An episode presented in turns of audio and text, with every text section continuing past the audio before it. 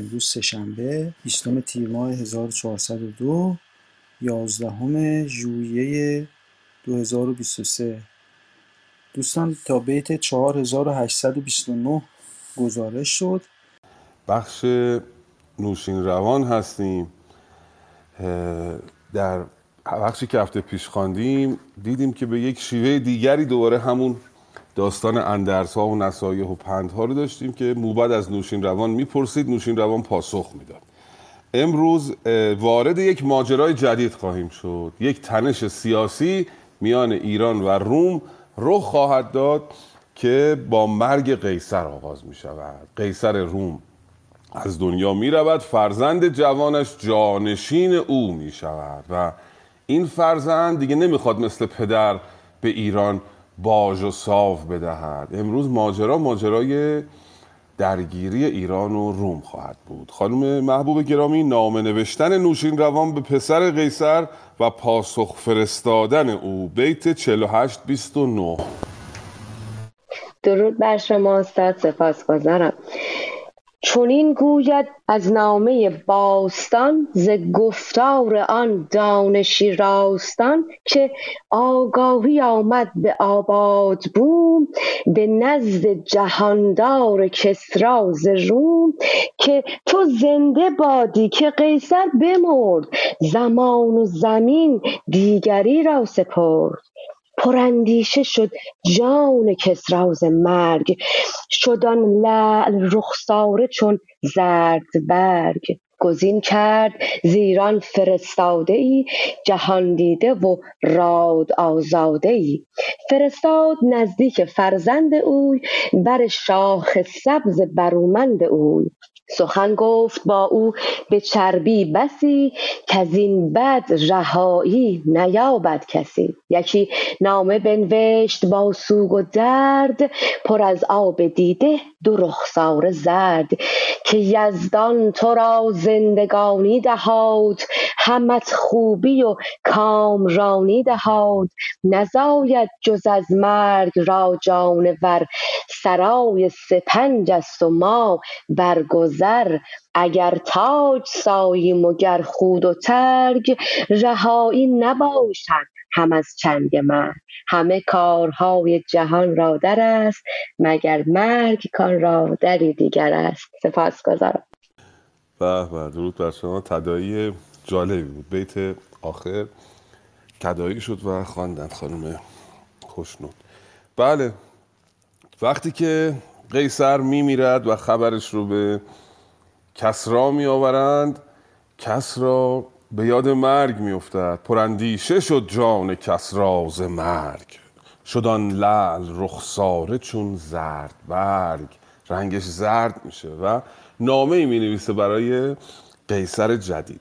نامه رو دقت بفرمید خیلی نامه ها در شاهنامه مهمه که لحنش چگونه است. کاملا از موضع بالا با قیصر جدید سخن میگه و میگه که من پشتیبان تو هستم. از این پس هر چه می‌خوای از من بخواه حالا در بیتای بعدی این لحن رو دقت بفرمید که کاملا از موضع بالاست. لطفا ده بیت دیگه بخوانید که ببینیم نامه قیصر فهواش چگونه است. با درود به شما استاد ملکی عزیز. درود بر جناب امید نیک و همه دوستان عزیز. چقدر خوب بود دفعه پیش که خدمت خانم دکتر ویسی بودم. چقدر عالی بود. نمی‌دونید حضورشون چقدر مفید و سودمند و خوب هستش. تشریف ندارم مثل که من ده بیت خدمتتون تقدیم می‌کنم. چه قیصر چه خاقان چه آمد زمان. به خاک اندر آید سرش بیگمان. ز قیصر تو را مزد بسیار باد. مسیحا روان ورا یار باد. شنیدم که بر بر تخت اوی نشستی. بیاراستی بخت اوی. ز ما هر چه باید ز نیرو بخواه ز اسب و سلیح و ز گنج و سپاه. فرستاده از پیش کسری برفت به نزدیک قیصر خرامید تفت. چو آمد به درگه گشادند راه فرستاده آمد بر تخت و گاه. چو قیصر نگه کرد و عنوان بدید ز بیشی کسری دلش بردمید جوان نیز بد مهتر نونشست. فرستاده را نیز بنمود دست. بپرسید ناکام پرسیدنی. نگه کردنی سست و کژ دیدنی. یکی جای دورش فرود آورید بدان نامه پادشا ننگرید. به یک هفته هر کس که بد رایزن به نزدیک قیصر شدند انجمن. با سپاس. بله درود بر شما. یه نکته که اینجا دیدم احترام جناب نورشین روان به مسیح هاست. یعنی توی دعاش احترام می‌گذاره به آین اونها. پادشاهان پیشین ساسانی گاهی اصلا مسیحا رو به عنوان پیامبر قبول نداشتن. اگر خاطرتون باشه می‌گفتن اگر پیامبر بود یهودیان او رو نمیکشتن. اینجا احترام می‌گذارد. ز قیصر تو را مزد بسیار باد. به پسر میگه به جانشین که از پدر مزد بسیار از نظر روانی روحانی به حال منظورش هست دیگه. نصیب تو گردد و مسیحا روان ورا یار باد. شنیدم حالا این لحن رو دقت بفرمایید. شنیدم که بر نامور تخت اوی نشستی بیاراستی بخت اوی. ز ما هرچه باید ز نیرو بخواه. ز اسب و سلیح و ز گنج و سپاه. هر چی دوست داشتی به من بگو من بهت بدم. این لحن به مذاق فرزند قیصر قیصر جدید خوش نمیاد. چو قیصر نگه کرد و عنوان بدید ز بیشی کس را دلش بردمید. دلش بردمید یعنی خشمگین شد. جوان نیز بود مهتر نونشست. فرستاده را تیز بنمود دست. یعنی باز با خشم با فرستاده برخورد کرد. او جوان بود و مغرور و بر نمیتافت که پادشاه ایران این گونه با او سخن بگه. بپرسید ناکام پرسیدنی نگه کردنی سست و کج دیدنی. ناکام پرسیدنی یعنی با بیمیلی ازش پرسید که حالا چطوری احوال پرسی که کرد. و نگاهی که به او کرد نگاهی کژ بود نگاهی اه، به اصطلاح با خشم و با پشت چشم نازک کردن یه جورایی به این فرستاده نگاه کرد. به یک جای دورش یکی جای دورش فرود آورید. بدان نامه پادشاه ننگرید. نشاندش یک جای دوری. و فرستاده پادشاه ایران است. باید کنار پادشاه روم بنشیند. ولی او رو جای دورتری نشاند. به یک هفته هر کس که بود رایزن به نزدیک قیصر شدند انجمن سرانجام گفتند ما کهتریم ز فرمان شاه جهان نگذریم. او رو قانع کردن به هر حال ما کهتر هستیم و باید پاسخ نامه پادشاه ایران رو بدهیم. حالا ببینیم نامه پادشاه ایران رو چگونه پاسخ خواهد داد قیصر. بفرمایید خواهش می‌کنم.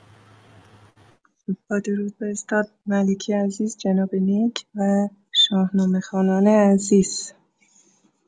به نام خداوند جان و خرد کز این برتر اندیشه بر نگذرد.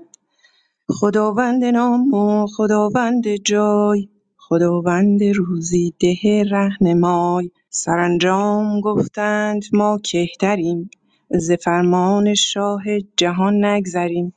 سزا خود ز کس را چنین نامه بود نه بر کام بایست بدکامه بود.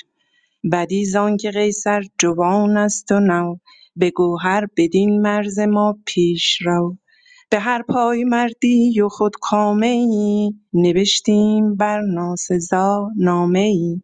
با عنوان ز قیصر سرافراز روم جهان سر به سر هرچه جز روم شوم. فرستاده شاه ایران رسید بگوید ز بازار ما هرچه دید. از اندوه و شادی سخن هرچه گفت. غم و شادمانی نماند نهفت. بشد قیصر و تازه شد قیصری که سر برفرازد ز هر مهتری. ندارد ز شاهان کسی را به کس چو کهتر بود شاه فریادرس چو قرطاس رومی بیاراستند به دربر فرستاده را خواستند. با سپاس. بله بسیار سپاسگزارم. یه بیتی رو نام باستان توی پرانتز گذاشته شما نداشتین توی نسختون. که میگه نوشتند پس پاسخ نامه زود به دانسان که قیصر بفرموده بود. نامه رو اینگونه نوشتن. حالا ببینیم مضمون نامه چیست. سزا خود ز کسرا چون این نامه بود. نه بر کام بایست بدکامه بود. ما از تو همین انتظار رو داشتیم جناب کسرا این نامه ای که تو نوشتی نامه برکامی نبود نامه درخوری نبود. این بایست بدکامه بود. یعنی با این نامه که تو نوشتی بدکامان. خوشحال می‌شوند از مضمون این نامه. بودی زان که قیصر جوان است و نو به, گو... به گوهر بر این مرز ما پیش رو. یعنی که بران بودی در این نامه که نوشتی که قیصر جوان است و به گوهر بر این مرز ما پیش روست. یعنی چون فرزنده چون پدرش قیصر بوده پادشاه شده. این گونه با من برخورد کردی یعنی منو در خور و لایق نامه بلندی ندانستی؟ گفتی چون او پدرش پادشاه پادشاه شده. به خاطر گوهرش. یک امسال با مرد برنا مکاو. به عنوان بیشی و با باج و صاف فعلا دنبال بیشی جستن و مالیات گرفتن از ما نباش. به هر کارداری و خودکامه ای نوشتیم بر ناسزا. نامه ای برخلاف عادت معلوف برای اطراف برای کشورهای اطراف زیر مجموعه ها فرستادیم نوشتیم که به عنوان ز قیصر سرفراز روم. در عنوان این نامه ها این گونه بود. خداوند مرز و خداوند بوم. فرستاده شاه ایران رسید. بگوید ز بازار ما هرچه دید. به این کشورهای تابعه نوشتیم که فرستاده شاه ایران اومد عظمت و بزرگی و حشمت ما رو دید. میاد برای شما تعریف می‌کنه. ز اندوه و شادی سخن هرچه گفت. غم و شادمانی نماند نهفت. بشد قیصر و تازه شد قیصری که سر برفرازد ز هر مهتری. ندارد ز شاهان کسی را به کس. چو کهتر بود شاه فریاد رست از این به بعد ما دیگه نوشین روان رو به رسمیت نمی‌شناسیم. قیصر تازه آمده هیچ کسی را به کس نمیدارد. کسی رو به اصطلاح بزرگتر خودش نمی‌داند. این کاغذ رو این نامه رو می آرایند و میدن دست فرستاده کسرا که ببره برای نوشین روان. لطفا ادامهش رو بخوانیم ببینیم واکنش نوشین روان به نامه تند قیصر تازه چه خواهد بود. به نام خداوند جان و خرد که از این برتر اندیشه بر نگذرد با درود به استاد عزیز و ارجمند. چو بشنید دانا که شد رای راست بیامد به در پاسخ نامه خواست. ورا ناسزا خلعتی ساختند. ز بیگانه ایوان بپرداختند. بدو گفت قیصر نه من چاکرم نه از چین و هیتالیان کمترم. ز مهتر سبک داشتن ناسزاست. وگر شاه تو بر جهان پادشاست. بزرگ آن که او را بسی دشمن است. مرا دشمن و دوست بر دامن است. چه داری بزرگی تو از من دریغ؟ همی آفتاب اندر آری به میغ. نه از تابش او همی کم شود وگر خون چکاند بر او نم شود. چو کار آیدم شهریارم تویی همان از پدر یادگارم تویی. سخن هرچه دیدی به خوبی بگوی از این پاسخ نامه زشتی مجوی. سپاس از اینکه صدای مرا شنید. به به درود بر شما. بله با این فرستاده برخورد خوبی خلاصه نمی کنند و در نامه می نویسه که من چاکر نیستم و از چین و هیتالیان هم کمتر نیستم. ز مهتر سبک داشتن ناسزاست. او گر شاه تو بر جهان پادشاست. حتی اگر او پادشاه کسرا پادشاهه این درست نیست که دیگران رو خرد بشمارد و کوچک کند. بزرگان که او را بسی دشمن است مرا دشمن و دوست بر دامن است. من دوست و دشمنم در دامن من هستن نزدیک و آشنای من هستن ولی تو بسیار دشمن داری. بزرگ تو که خودت رو بزرگ میدانی و مینامی بسیار دشمن داری. چین و هیتالیان هم دشمن تو بودن. خاطرتون هست پیشتر ایران با چین و هیتالیان هم در نبرد بود دیگه. چه داری بزرگی تو از من دریغ؟ همی آفتاب اندر آری به میغ. آفتاب بزرگی من رو داری پنهان می‌کنی بزرگی من رو نادیده می‌گیری. نه از تابش او همی کم شود. اگر خون چکاند بر او نم شود. یعنی وقتی که شما آفتاب رو به میغ میاری پشت ابر پنهان می‌کنی از تابش آفتاب که کم نمیشه او همچنان میتابد. و اگر خون هم بر او بچکانی نم نمی‌گیره آفتاب از بارش خون یا از همون چون به ابر تشبیه کرده بوده دیگه اون پنهان کردن بزرگی قیصر. تو اگر منو خلاص قیس کوچک بشماری من کوچک نخواهم بود. من همچنان بزرگم. چو کارایدم شهریارم تویی. همی از پدر یادگارم تویی سخن هرچه دیدی به خوبی بگوی. از این پاسخ نامه زشتی مجوی. این بیت آخر رو دیگه به فرستاده میگه میگه هرچی که من شنیدی برو به انوشیروان بگوی. ورا ناسزا خلعت آراستند به در باره مرزبان خواستند. یک خلعتی که در خور فرستاده شاه ایران نیست به او دادن. به حال فرستاده پادشاه وقتی میاد باید با یک کاروان هدیه یادتون هست. هر کسی که میآمده یک کاروان هدیه بهش می‌دادن. به او چیز در خوری ندادن و یه اسب معمولی رو صدا کردن برای رفتن او. فرستاده برگشت و آمد. دمان به منزل زمانی نجستی زمان. یک دقیقه هم یک لحظه هم صبر نکرد. یک سره آمد از روم تا ایران. بیامد به نزدیک کسرا رسید بگفتان کجا رفت و دید و شنید. لطفا بخوانید واکنش کسرا رو. به نام خداوند جان و خرد که از این برتر اندیشه بر نگذرد. با درود و مهر خدمت استاد عزیزمون جناب ملکی و سپاس از امید جناب امید نیک و یاران حکیم توس. ز گفتار او تنگ دل گشت شاه. بدو گفت برخوردی از رنج راه. شنیدم که هر کو هوا پرورد به فرجام کردار کیفر برد. کجا دوست دشمن نداند همی چنین راز دل بر تو خواند همی. گماند که ما را همان دوست نیست وگر خون و مغز و پی و پوست نیست کنون نیست یک تن ز رومی نژاد نمانم که باشد از آن تخت شاد. همی سرفرازد که من قیصرم گر از نامداران یکی مهترم. کنم زین سپس روم را نام شوم برانگیزم از آتش آباد بوم. به یزدان پاک و به خورشید و ماه به آزرگ و به تخت و کلاه که گرچه در پادشاهی اوست که که گر هر چه در پادشاهی اوست ز گنج کهن پر کند گاو پوست نساید سر تیغ ما را نیام مگر دل ز رومی رسیده به کام.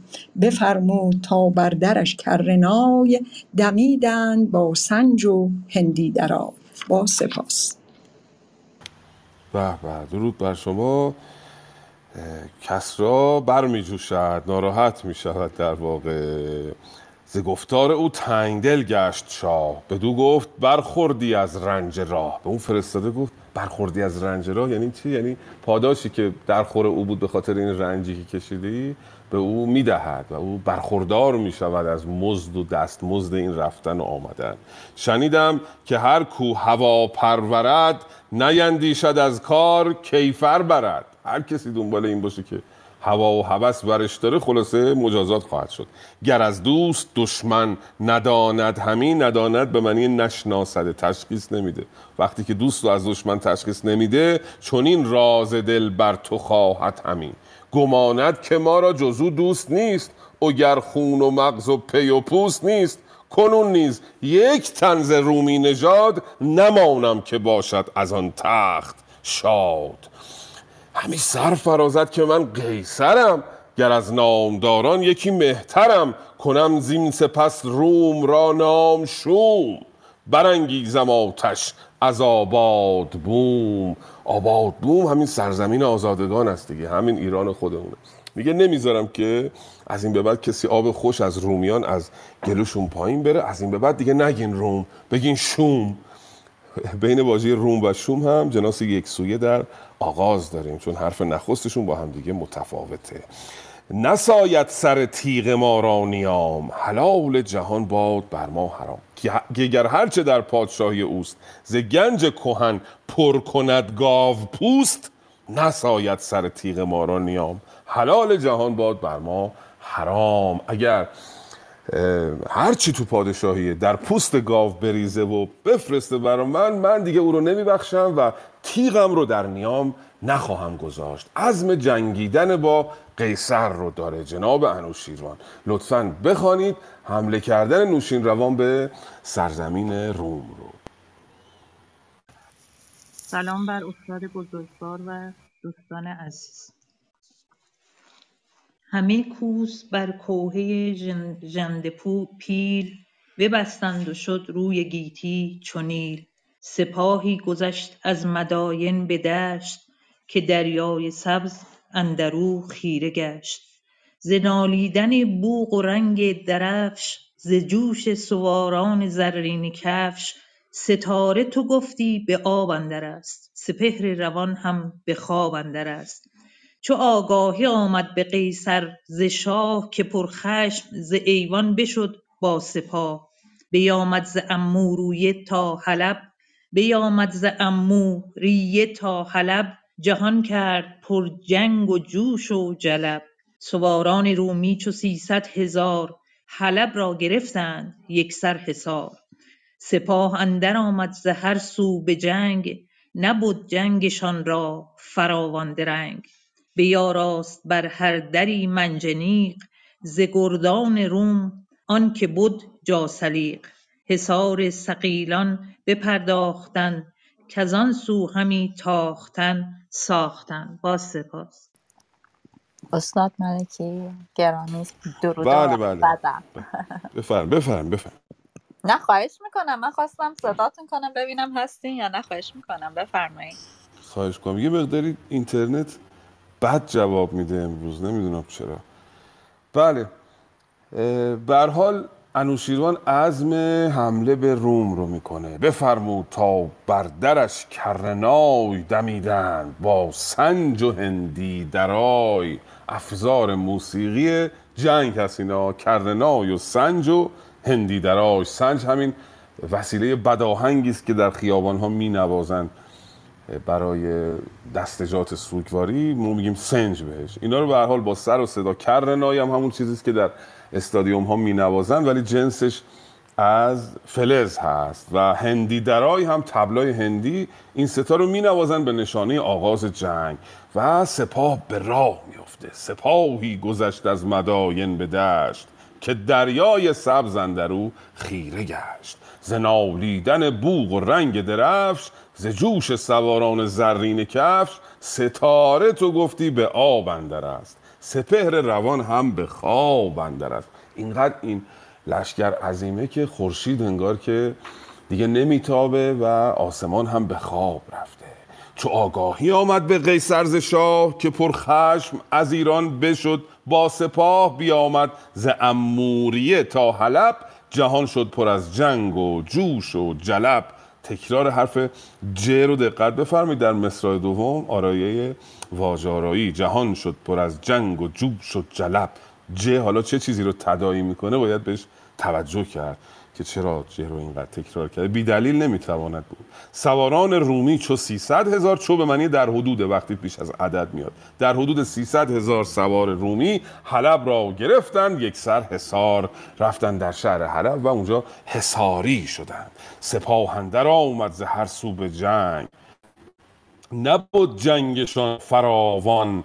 درنگ درنگ نمی کردن دیگه. جنگ ادامه دار شده بود. بیاراست بر هر دری منجنیق ز گردان رومان که بود جاسلیق جاسلیق به معنی مهندس اینجا. مهندسانه البته معنای اصلیش به معنی روحانیون مسیحیه ولی توی شاهنامه جاسلیق به معنی مهندس به کار رفته. کسی که داناست در امر مهندسی آمدن و در درهای این دژی که اطراف حلب بود منجنیق گذاشتن برای اینکه مهاجمان رو جلوشون رو بگیرن. حصار سقیلا بپرداختند. که آن سو همی تاختن ساختند ایرانیان بخشی از حصار شهر حلب رو فرو ریختند و حمله کردند حصار سقیلا رو فرو ریختند و حلب رو گرفتند. حلب شد به کردار دریای خون. به زنهار شد لشکر باترون. باترون سردار رومی تسلیم شد به زنهار شد. به دو هفته از رومیان سی هزار گرفتند و آمد بر شهریار. بیاندازه کشتند از ایشان به تیر به رزمندرون چند شد دستگیر. خلاصه حلب رو گرفتن کلی رو کشتن و کلی هم اسیر گرفتن بخوانید لطفا ببینیم ادامه جنگ نوشین روان و قیصر به کجا خواهد بله درود بر شما استاد ملکی گرامی و همه باشندگان ارجمند. بیاندازه کشتند از ایشان به تیر به رزمندرون چند شد دستگیر. به پیش سپه کنده ای ساختند به شبگیر آبندر راختند به کنده ببستند بر شاه راه فروماند از جنگ شاه و سپاه. برآمد بر این روزگاری دراز به سیم و زر آمد سپه را نیاز. سپهدار روزی دهان را بخواند. وزان جنگ چندی سخنها براند. که این کار با رنج بسیار گشت. به آب و به کنده نشاید گذشت. سپه را درم باید و دستگاه همان اسب و خفتان و رومی کلاه. سوی جنگ سوی گنج رفتند روزی دهان دبیران و گنجور شاه جهان. از اندازه لشکر شهریار کم آمد درم تنگ سیصد هزار. بیامد بر شاه موبد چو گرد به گنج آن آنچه بود از درم یاد کرد. درود بر شما. به به. بسیار سپاسگزارم. بعد از اینکه به حال ایران سپاه ایران حلب رو تسخیر می‌کنه رومیان یک کنده ای می‌سازن. همون خندق خودمونه دیگه. کنده همون خندق. معرب شده معرب شده شده خندق. و آب توی این خندق انداختن که ایرانیا دیگه نتونن از حلب جلوتر برن. به کنده ببستند بر شاه راه. فرو ماند از جنگ شاه و سپاه. برآمد بر این روزگاری دراز به سیم و زر آمد سپه را نیاز. ایرانیان در حلب ماندند نمی‌تونن از خندق بگذرن و به هر حال برای امرار معاش سربازان به پول نیاز دارن به زر نیاز دارن. و روزی دهان سوی گنج میرن بررسی می‌کنن میشمرن خزانه شاه رو می‌بینن خیلی پول کم دارن. از اندازه لشکر شهریار کم آمد درم درم تنگ 300 هزار. یا کم آمد درم تنگ 300 هزار. تنگ می‌تونه لنگه بار باشه دیگه. یعنی اینکه 300 هزار لنگه بار زر اینا کم دارن درم کم دارن زر نه درم. و حالا باید این پول رو جور کنن. بیامد بر شاه موبت چو گرد. به گنجان چه بود از درم یاد کرد. اومد به شاه گفتش که بله ما همه داراییمون رو جمع و جور کردیم. باز 300 هزار درم 300 هزار تنگ پر از درم کم داریم. حالا ببینیم جناب پادشاه چه اندیشه ای خواهد کرد چه سیاستی خواهد ورزید. به بوزرج مهر میگه که باید این مشکل رو حل بکنیم. مشاوره انوشیروان با بوزرجمهر رو بخوانید در مورد اینکه پول از کجا باید جور بکنن. با درود خدمت همه دوستان. دو جمع کرد شاه اندران کار چه بفرمود تا رفت بوزرج و مهر بدو گفت اگر گنج شاید توهی چه باید مرا تخت شاهنشهی؟ برو همکنون ساربان را بخواه هیونان بختی برافکن به راه. صد از گنج مازندران بار کن وزو بیشتر بار دینار کن. به شاه جهان گفت بوزرج و مهر که ای شاه با دانش و داد و مهر سوی گنج ایران دراز است راه. تهیدست و بیکار مانده ماند سپاه. بدین شهرها گرد مادر کس است که صد یک ز مالش سپه را بس است. ز بازارگان و از دهقان ده ز بازارگان و از دهقان درم اگر وام خواهی نگردد دژم. بدان کار شد شاه همداستان که دانای ایران بزد داستان. فرستاده ای جست بوزرج و خردمند و شادان دل و خوب چهر. ممنونم. درود بر شما. بسیار سپاسگزارم. به بوزرجمهر میگه که وقتی گنج ما خالی باشه تخت پادشاهی برای من بایسته نیست. من سزاوار این نیستم که بر تختی بنشینم که پول در گنجش نیست. برو همکنون ساروان را بخواه هیونان بختی برافکن به راه. هیونان بختی اینو تا حالا نیورده بود توی شاهنامه. هیونانی که از بخت هستن. معلومه شترهای اون سامان به هر حال راهوار بودن که میگه هیونان بختی. صد از گنج مازندران بار کن اوزو بیشتر بار دینار کن. صد تا بار از گنج مازندران. برو بردار. بیار مازندران از اون موقع پولدار بوده. خانم خوشنود گرامی اوزو بیشتر بار دینار کن.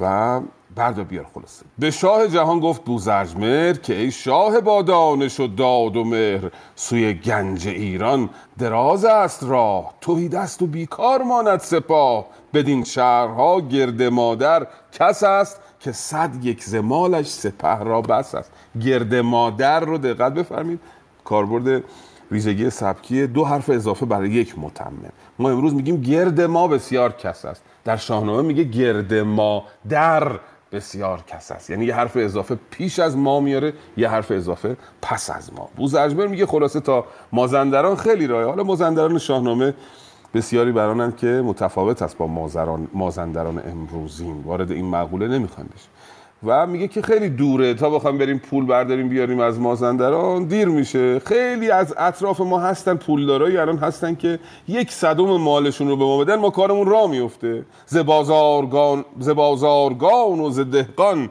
درم اگر وام خواهی نگردد دو جم. از همین بازارگانان و دهقانان پول بخوا. و پادشاه هم موافقت می‌کنه هم داستانی می‌کنه. یک فرستاده ای میفرستد که سه اسپه برود و از بازرگانان و از دهقانان پول قرض بگیره برای پادشاه. لطفا بخوانید قرض گرفت استقراض در واقع انوشیروان رو از بازرگانان ایرانی. بانو شهرتاش خودتون هستین نوبت خودتونه بفرمایید. ببخشید من نمی‌دونستم. شماره بیت به من میگین؟ 49 15 49 15 بله چشم. درود میفرستم با استاد ملکی عزیز و گرامی و همه دوستان در تالار. من چقدر جلوتر رفته بودم پس 49 15 عذر می‌خوام ببخشید. بر ایرانیان زار گریان شدم. ز ساسانیان نیز بریان شدم. در نه رفتیم فکر کنم خیلی جلو. رفتیم جلد نه فکر کنم خانم شهرزاد. این بیتی که خوندیم مال بخش شکست ایرانیان از اه، تازیان است. از ایرانیان نیز گریان. بله بله. این پس خیلی این بیت رو چون دوست دارم دقیقا یادم مال کجاست. بفرم بله آقای امید شما اجازه بدید نفر بعدی بخونه. من بله من می‌خونم تا شما پیدا کنید. 49 15 من ده بیت می‌خونم شما پیدا کنید. جلد هشتم. فرستاده ای جست بوزرج و مهر خردمند و شادان دل و خوب چهر. بدو گفت از ایدر سه اسپه برو گزین کن یکی نام بردار نو. ز بازر ز بازارگانان و وز دهقان شهر کسی را کجا باشد از نام بهر ز بهر سپاه این درم فام خواه به زودی بفرماید از گنج شاه. بیامد فرستاده خوش سخن که نو بد به سال و به دانش کهن. پیمبر به اندیشه باریک بود بیامد به شهری که نزدیک بود. درم خواست فام از پی شهریار بر او انجمن شد بسی مایه یکی کفشگر بود و موزه فروش به گفتار او پهن بگشاد گوش. درم چند باید؟ بدو گفت مرد دلاور شمار درم یاد کرد.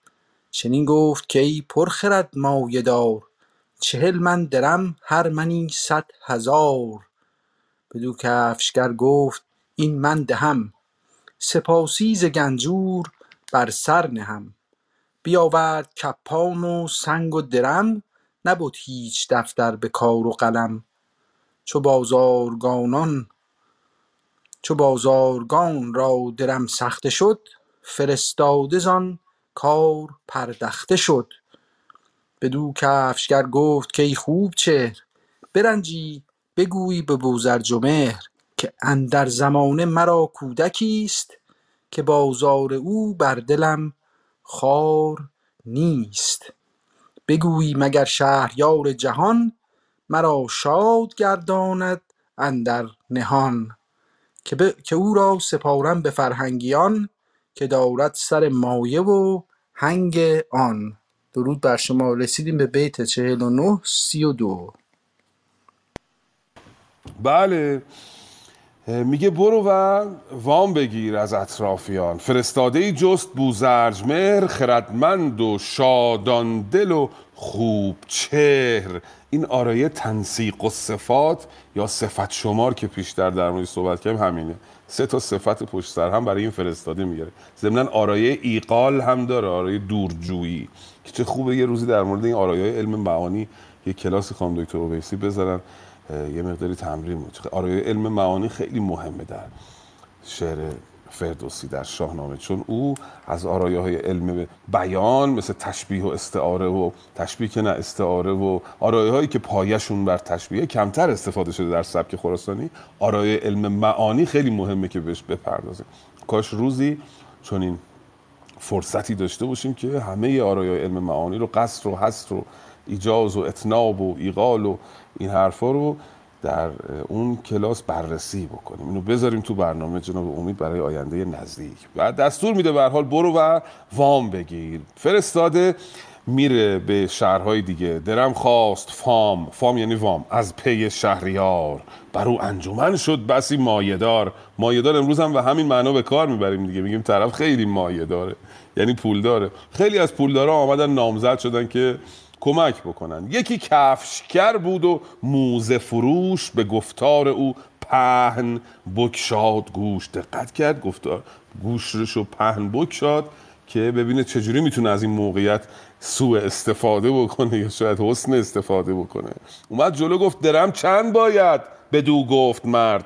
دلاور شمار درم یاد کرد چون این گفت که پر خرد مایه دار. چهل من درم هر منی صد هزار. یعنی که چهل تا صد هزار درم می‌خواد. چهار میلیون درم پول نیاز داریم. بدو که افشگر گفت این من دهم سپاسی ز گنجور بر سر نهم. هم میدم هم یه منتی بر سر من اصلا شما این پول از من بگیری بیاورد کپان و کپان همین قپونه دیگه. ترازوهایی که یه طرفش کفه داره و یه طرفش یک یک درجه ای داره که اندازه می‌گیرن وزن می‌کنن. آوردن خلاصه. کپان و سنگ و درم آوردن و نبود هیچ دفتر به کار و قلم. چو بازارگان را درم سخته شد فرستاده از آن کار فرستاده زان کار پردخته شد. بدو کفشگر گفت که خوب چهر برنجی بگویی به بوزرجمهر برنجی بگویی به بوزرجمهر میگه یعنی اصلا بی زحمت لطفا برو به بوزرجمهر بگو بگویی. که اندر زمان که اندر زمانه مرا کودکی است که بازار او بر دلم خار نیست. این پسر برام مهمه اهمیت داره آیندهش بازارش برام خار نیست یعنی این. بگویی مگر شهریار جهان مرا شاد گرداند در جهان که او را سپارم به فرهنگیان که دارد سر مایه و هنگ آن. برو به شاه بگو من یه پسری دارم اینو اجازه بده که بفرستمش مدرسه درس بخونه. این داره رشوه میده در واقع به بزرگمر به پادشاه چون ساختار سیاسی آن زمان این گونه بوده است که هر طبقه فرهنگیان جدا بودن موبدان جدا بودن صنعتگران و کشاورزان جدا بودن هر کدام در خور خودشون باید می‌رفتن و دانش میآموختن جای خودشون جایگاه خودشون. او می‌خواد در واقع با این رشوه پسرش رو بفرسته پیش فرهنگیان. فرستاده گفتی ندارم برنج که کوتاه کردی مرا ره به گنج. راه منو با این پولی که دادی کوتاه کردی دیگه زیادتر لازم نیست برم و بگردم. لطفا ادامه داستان رو بخوانیم ببینیم این پول را یا بوزرجمر به نزد انوشیروان می‌بره این رشوه رو در واقع انوشیروان میپذیره یا نه. بفرمایید. استاد من عذرخواهی می‌کنم. می‌خواستم ببینم موزه فروش همون کفاشی هست؟ بله بله کفش میفروشن بله. موزه به معنای پایافزار به معنای به معنای کفش است. بله فکر می‌کنم همین کفاشی از حالا استاد توضیح میدن. بفرمایید نفر بعد بخوانن. خانم شهداج چشم. بعد از خانم شهداج استاد اویسی نازنین می‌خونن و بعد از اون مهربانو آذر بعدم علی آقا و در آخر علی, آ... علی رضا جان. بفرمایید. چشم. بیامد بر مرد دانا به شب وزان کفشگر نیز بگشاد لب. بر شاه شد شاد بوزرجمهر بران خواسته شاه بگشاد چهر. چنین گفت زان پس که یزدان پرست چنین گفت زان پس که یزدان سپاس مبادم مگر پاک و یزدان شناس. که در پادشاهی یکی موزه دوز برین گونه شاد است و گیتی فروز. که چن که چندین درم ساخته باشدش مبادا که بیداد بخراشدش نگر تا چه دارد کنون آرزوی؟ بماند بر ما همین راه و خوی. چو فامش بتوزی درم صد هزار بده تا بماند ز ما یادگار. بدان زیردستان دلاور شوند جهانجوی با تخت و افسر شوند. مبادا که بیدادگر شهریار بود شاد بر تخت و به روزگار به شاه جهان گفت بوزرجمهر که ای شاه نیک اختر خوب چهر. یکی آرزو کرد موزه فروش اگر شاه دارد به گفتار گوش. فرستاده گوید که این مرد گفت که شاه جهان با خرد باد جفت. یکی پور دارم رسیده به جای به فرهنگ جوید همی رهنمای. اگر شاه باشد بدین دستگیر که این پاک فرزند گردد دبیر. ز یزدان بخواهم همی جان شاه که جاوید باد این سزاوارگاه. خیلی ممنون که گوش کردین. خواهش می‌کنم ما ممنونیم. بله. جناب بوزرجمهر اون پولا رو که میاره اول به پادشاه نمیگه ماجرا چیه. اول نمیگه که جناب کفشگر چه درخواستی داشته. فقط پولا رو میاره. پولا رو که میاره جناب بز... نوشین روان خوشحال میشه. از چی خوشحال میشه؟ از اینکه یک کفشگری در سرزمین ایران اینقدر پول داره که به دولت می‌تونه وام بده.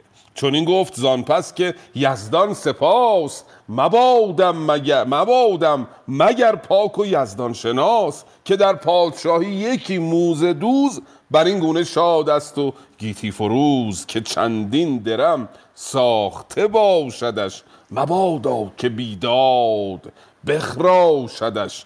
نگر تا چه دارد کنون آرزوی؟ بماناد بر ما همین راه و خوی. چو فامش به توزی درم صد هزار بده تا بماند ز ما یادگار. پولشو که پس میدی صد هزار درم هم سرش بگذار و به او بده بده. مبادا که بیدادگر شهریار بود شاد بر تخت و به روزگار مباد که شهریاری بر تخت باشد و بیدادگر باشد و در این حال شاد و بهروزگار هم باشد. به شاه جهان حالا اون موضوع رشوه رو مطرح می‌کنه. به شاه جهان گفت بوزرجمر که شاه نیک اختر خوب چر یکی آرزو کرد موزه فروش. اگر شاه دارد به گفتار گوش. فرستاده گوید که این مرد گفت که شاه جهان با خرد باد جفت. یکی پور دارم رسیده به جای. به فرهنگ جوید همین رهنمای. اگر شاه باشد بدین دستگیر که این پاک فرزند گردد دبیر ز یزدان بخواهم همین جان شاه. که جاوید باد این سزاوارگاه. سزاوارگاه چه؟ صفت زیبایی است. گاهی که سزاوار است گاهی که درست حسابیه. این تخت تو سزاوارگاه تو بر تو جاوید باد. نوشین روان اینجا دیگه میشنود که چه درخواستی داشته اون کفشگر ترش می‌کنه در واقع که او داره رشوه رشوه میده با پولی که به حکومت میده که پسرش رو بفرسته دبیر بشه. بدو گفت شاه ای خردمند مرد چرا دیو چشم تو را خیره کرد؟ برو همچنان باز گردان شطور مبادا کزو سیم خواهیم و زر. شطور رو با زر قافیه کرده. همچنان که گفتیم در سبک خراسانی و گاهی در سبک عراقی همین اتفاق زیاد میفته چو بازارگان بچه گردد دبیر هنرمند و با دانش و یادگیر چو فرزند ما برنشیند به تخت دبیری ببایدش پیروز بخت. هنر یابد از مرد موزه فروش سپارت بدو چشم بینا و گوش. به دست خردمند خردمند مرد نژاد نماند جز از حسرت و سرد باد آین کشورداری ما اینجوری, اینجوری نیست سنت ما این گونه نیست که یک کفشتری بیاید در دربار ما دبیر بشود و فرزند ما که قرار پادشاه بشه بیاد در واقع از یک دبیری که او از نژاد دبیران نبوده از طبقه دبیران نبوده از او بخواد حرف شنوی داشته باشه. لطفا ادامهش رو بخوانیم ببینیم که واکنش بعدی انوشیروان به این پیشنهاد رشوه چه خواهد بود. بله درود بر شما. استاد اویسی هستن اگر ابیاتو دارن در خدمتشون باش ممنونم جناب امید درود بر شما و آقای دکتر ملکی عزیز استاد نازنینم. دوستان ادیب عزیز و خانم دکتر تهمینه که واقعا خاطره زیبایی بود جمعه هفته گذشته و در ضمن اون بیچارگی ما رو در دسترسی به اینترنت دیدن. آقای دکتر من یه سوال داشتم. اینجا فرمودین که این بیتی که برو همچنان بازگردان شطور. مصرع بعدیش چیه؟ مبادا کزو سیم خواهیم و زر. نسخه شما چیز دیگری ضبط کرده بله بله. میگه برو همچنان بازگردان شطور مبادا کزو سیم خواهیم و دور که به نظرم این بهتره. بله بله بله. به حال اختلاف نسخه ها وجود داره. حالا تشخیص دکتر کزازی این بوده ولی اون خیلی زیباتره. دور با شطور به حال قافیه میشه زیبا هم هست. سپاسگزارم که این نکته رو بازگو می‌کنید استاد اختیار داریم. بزرگواری. چو بازارگان بچه گردد دبیر هنرمند و با دانش و یادگیر چو فرزند ما برنشیند به تخت دبیری بیایدش پیروز بخت. هنر یابد از مرد موزه فروش سپارد بدو چشم بینا و گوش. به دست خردمند مرد نژاد نماند جز از حسرت و سرد باد. شود پیش او خوار مردم شناس چو پاسخ دهد زو نیابد سپاس بله خانم دکتر اویسی اینترنتشون فکر کنم مشکل پیدا کرد. روی صفحه من نمیبینمشون. جناب ملکی می‌خواین؟ صبر کنیم تا تشریف بیارن. خانم دکتر صداتون چند لحظه قطع شد. اگر صدای ما رو میشنوید بفرمایید ادامه ده بله جناب ملکی این چند بیتون می‌خوایم گزارش کنیم. تا بعد ببینیم خانم دکتر شاید تونستن خودشون رو برسونن با درود بر استاد پارسی نازنین که به ما پیوستن. ببینیم خانم دکتر این فکر کنم نتشون برقرار بشه تا تشریف بیارن. بله. درود بر بله. گرامی روزتون بخیر. بله بفرمایید. نه خواهش کنم ادامه بدید. هنوز تمام نشده بود.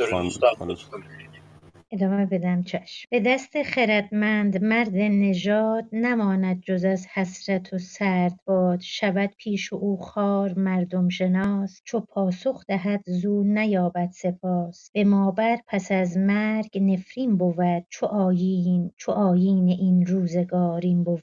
نخواهیم روزی جز از گنج داد. درم زو مخواه و مکن رنج یاد. هم اکنون شتر بازگردان ز راه. درم هرگز از موزه دوزان مخواه. فرستاده برگشت و شد با درم. دل کفشگر زان درم پر شد پر ز غم. روز عزیزان دلخواه. عرض ادب خدمت آقای دکتر پارسه گرامی. ممنونم. بله آقای دکتر خوش آمد میگم. ببخشید مثل که داشتین سلام علیکی می‌کردین سخنتون قطع شد. در خدمتتون باشیم آقای دکتر پارسه. درود و مهر. جان ملکی دوست بسیار عزیزم استاد گرامی. خانم دکتر آویسی و همه ارجمندانی که بنده رو میشنوند. ببخشید نمی‌خواستم گفتار سختی شاهنامه قطع بشه. هستم در خدمتتون.